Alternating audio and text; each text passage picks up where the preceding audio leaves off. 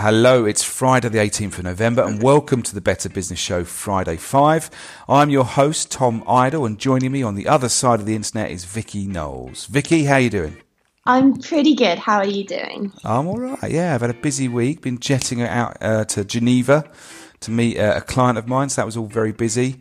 Um, but yeah, it's been a it's been a great week for last week's show or this week's show, Monday, the of the Better Business Show.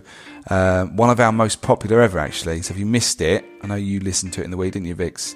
I um, did. It was very good. Yeah, we're talking all about robots, all about AI, and how business should should not discount the value of human uh, ability, human value, I guess um, in in their drive to kind of find efficiencies offered by robots. So fascinating chat with um, with Laura Thompson. So have a listen if you if you missed that on Monday. Uh, also, check out the back catalogue. Go to the website. It's www.betterbusiness.show. You'll find all of our previous episodes on there.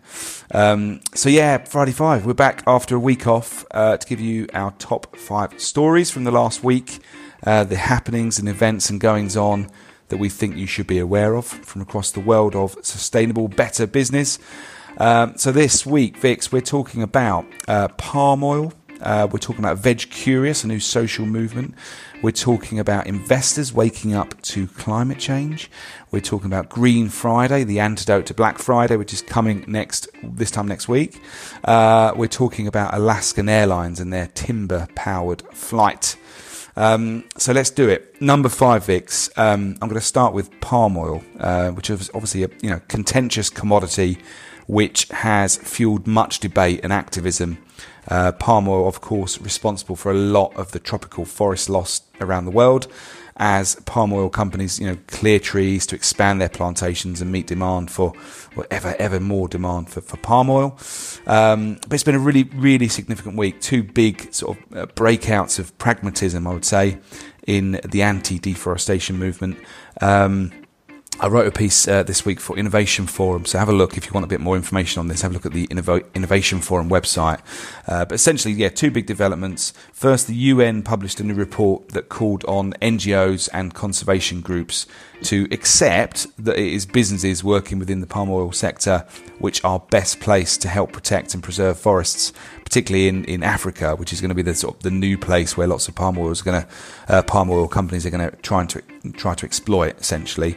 Um, and yeah, one of the one of the sort of key recommendations in this UN report was that you know certification is going to be uh, useful and NGOs just need to give business a bit of a break and find some common ground, really, because um, uh, it, that they said that you know business is much much better place to deal with this stuff, and actually NGOs should actually work with with business, which is a big you know big shift away from uh, messages that we've had in the past about how business has really been sort of you know destroying habitats of the orangutan and all that type of stuff.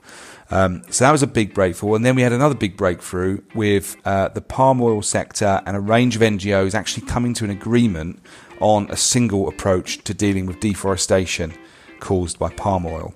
Up to now, there's been no consensus on the best mechanism for actually achieving uh, what lots of companies are committed to, which is no deforestation from their palm oil sourcing. Uh, and there essentially there was two competing methodologies, and there's now been a convergence of those two, uh, which is great because it's been going on for so long, and uh, so was a big move. Hallelujah! Uh, so that's the palm oil update, Vix. At number four, what you got? Interesting stuff. Yeah. So completely different, really. Um, okay, are you veg curious? That's a hashtag, veg curious, all one word. Um, so you don't have to give up meat entirely to explore your veg curious side, whether it's, and I quote from the website, getting cheeky with chard or quickies with quinoa, you can dabble without the commitment. Um, so basically, the site, which is vegcurious.org, for those who are curious, um, has various veggie recipes and encourages people to come out and declare their veg curiosity on social media. So it's actually a social movement aimed to encourage men, particularly, to discover the taste and nutritional possibilities of vegetables, as well as re-evaluating what it means to be a man who eats more veg, because there's this whole stereotype about men and meat, and you know that's what makes a man. Um, so the Eating Better Alliance is the organisation behind it, and they're working towards a fair, green, and healthy world. Um, and they've come up with this along with some creative affiliates like Hubbub as well. Right. Okay.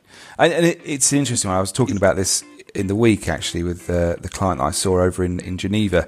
But just this this message about the impact of eating meat on the planet is just one that's just not landing quite yet.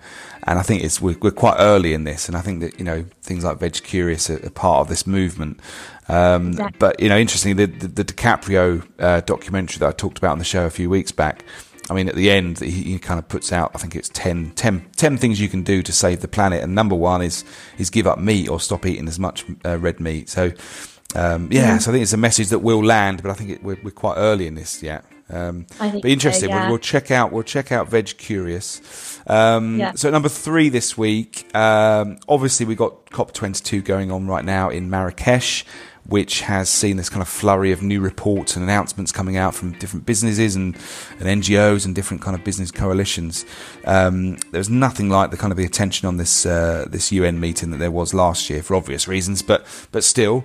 Uh, and I noticed this report by the Global Adaptation and Resilience Investment Working Group. Uh, it's a report called Bridging the Adaptation Gap, which reports that 70% of private investors see both a risk and an opportunity uh, uh, from the impact of climate change. Uh, and again, you know, we've, we've had reports like this in the past, but it just seems like the, the, the dial's turning slightly. According to this, this group, 78% of the surveyed investors and other stakeholders thought evaluating the physical risk from climate change was very important, while 70% would consider making investments that supported adaptation to climate change or climate change resilience now. So big, big talk uh, around in the last couple of weeks around adaptation, particularly for climate change, uh, probably because this current UN meeting is in Africa, which we know is going to feel a lot of the, the impacts of climate before anyone else. Uh, but it, it, I think this is a good news story in that you know, the investment community is definitely waking up, or, or, we could probably say they've actually woken up now to, to climate change and the risks and opportunities uh, offered up by it. Mm, that is good news. That is good news.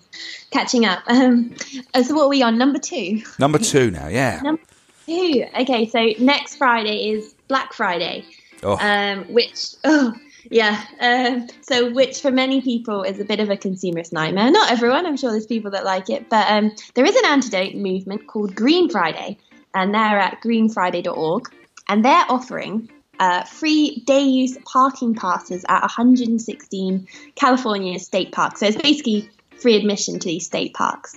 Um, and there, there is 280 Californian state parks, but I think some of them are free, and then they worked with as many partners as they could to make them all free, but not quite all of them. Um, so the organisations behind the initiative, which is Save the Redwoods League, California State Parks Foundation, and California State Parks and others, um, are offering the path in a bid to rekindle our love for the outdoors. They suggest that it's a lovely way to spend the Thanksgiving period with family and friends, and promises that it's the best bargain you're going to find on Black Friday. Brilliant, love it. Yeah, I'm not too sure about Black Friday. It's just it's a it's a mess, isn't it? People just scrambling around for for cheap stuff they don't really want. They're just desperate for a bargain. It's weird, very weird. People get um, they die on Black Friday. I don't know. I know, I know.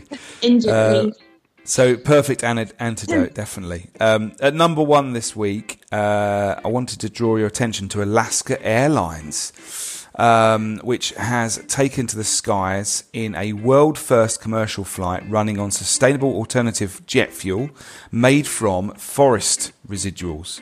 Uh, the flight, powered by a 20% blend of the sustainable biofuel, departed from Seattle and then arrived at uh, Washington, D.C., five hours later, the alternative fuel is produced from limbs, stumps, and branches gathered from leftover timber harvests or forest thinning projects of managed forests on private land. Um, and Alaska Airlines reported on its blog that sustainable alternative jet fuels reduce emissions by 50 to 80% over the life cycle of the fuel, from the growth of the feedstock, transportation to a processing facility and production and the actual emission reduction depends on the type of feedstock used, but the flight uh, emitted around 70% less CO2 than a conventional petroleum jet, um, which they say is a win for the environment and Alaska Airlines. Obviously, they're saving a fortune on fuel.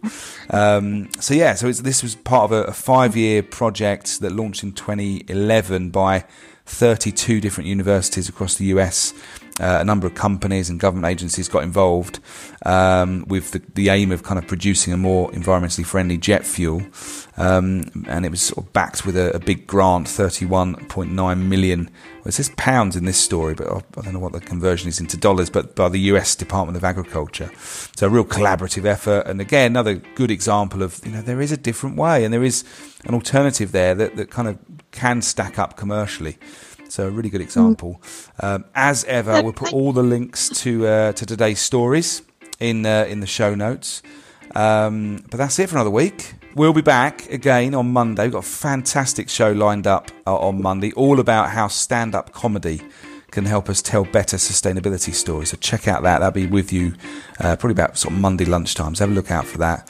Uh, mm. And then we'll be back again next Friday uh, as we continue to digest all the news stories that we hope you'll you'll uh, want to stay on top of from world, from the world of sustainable business. Um, so yeah, Vix. Until next time, we'll see you soon. See you soon.